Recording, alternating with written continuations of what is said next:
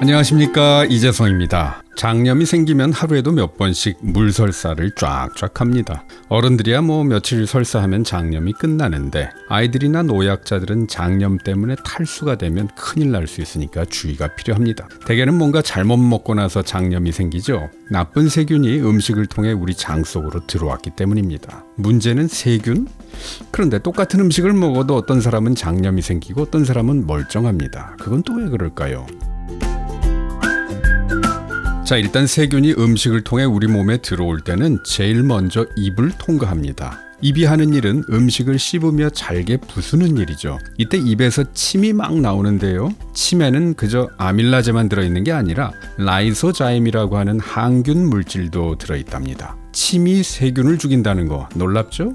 그래서 벌레 물리고 상처 났을 때 거기다 침 바르고 막 그러는 거예요. 이게 꼭 무식한 짓이 아니에요.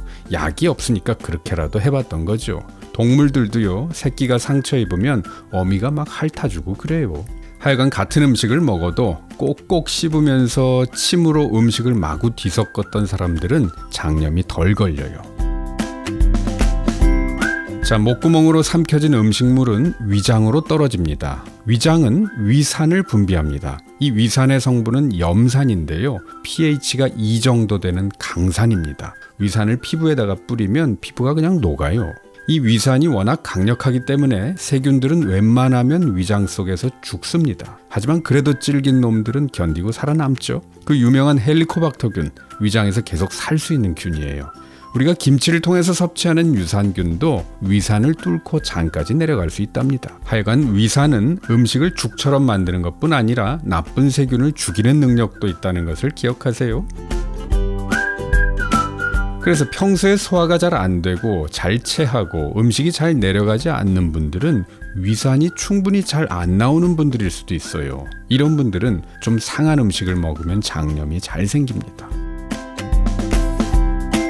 위장에서도 살아남은 세균들은 대장에 도착합니다. 이 대장에는 별의별 종류의 균들이 살고 있어요. 그 수가 무려 100조 개 정도가 된다고 합니다.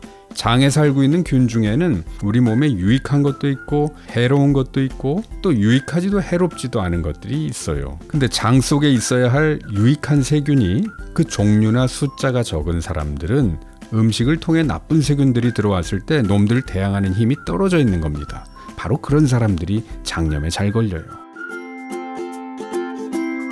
자, 그럼 정리해 볼까요? 똑같이 먹었는데도 장염에 잘 걸리는 사람은 누구? 첫째, 입에 침이 별로 없고 충분히 씹어 먹지 않는 사람. 둘째, 위산의 분비가 부족한 사람. 셋째, 장내에 유익한 세균이 별로 없는 사람입니다. 자, 이 모든 상황은 개선이 가능합니다. 우리가 식탁에서 흔히 만나는 음식들 알고 먹으면 더 건강해지고 더 감사해집니다. 그게 이 식탁보감 채널에서 제가 여러분을 만나는 목적입니다. 소식 놓치지 않으려면 구독하기 버튼 꾹 눌러주세요. 지금까지 한의학 박사 이재성이었습니다.